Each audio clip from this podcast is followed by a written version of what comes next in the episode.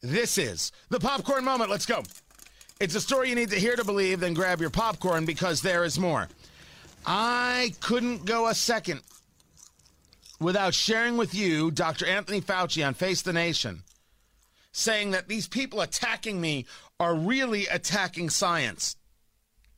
It goes along with the Jim Acosta and the Ilhan Omar and the, the, the hubris of thinking they're the only people who count.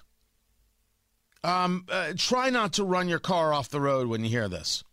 Exactly, exactly. And to me, that's that's unbelievably bad because all I want to do is save people's lives. And I mean, anybody who's looking at this carefully realizes that there's a distinct anti-science flavor to this. So if they get up and criticize science, nobody's going to know what they're talking about. But if they get up and really aim their bullets at Tony Fauci, well, people could recognize there's a person there, so it's easy to criticize. But they're really criticizing science because I represent science. That's dangerous. To me, that's more dangerous than the slings and the arrows that get thrown at me. And if you damage science, you are doing something very detrimental to society long after I leave. If you attack me, you're attacking science because I represent science. If you need it, there, there, this is a stunning display.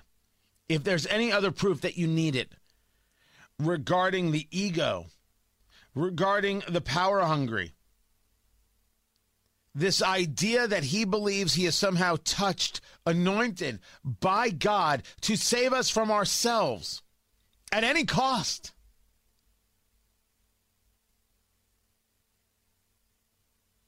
I, I, yes, even more than than Ilhan Omar's despicable comments and just unbelievable self uh, self denial.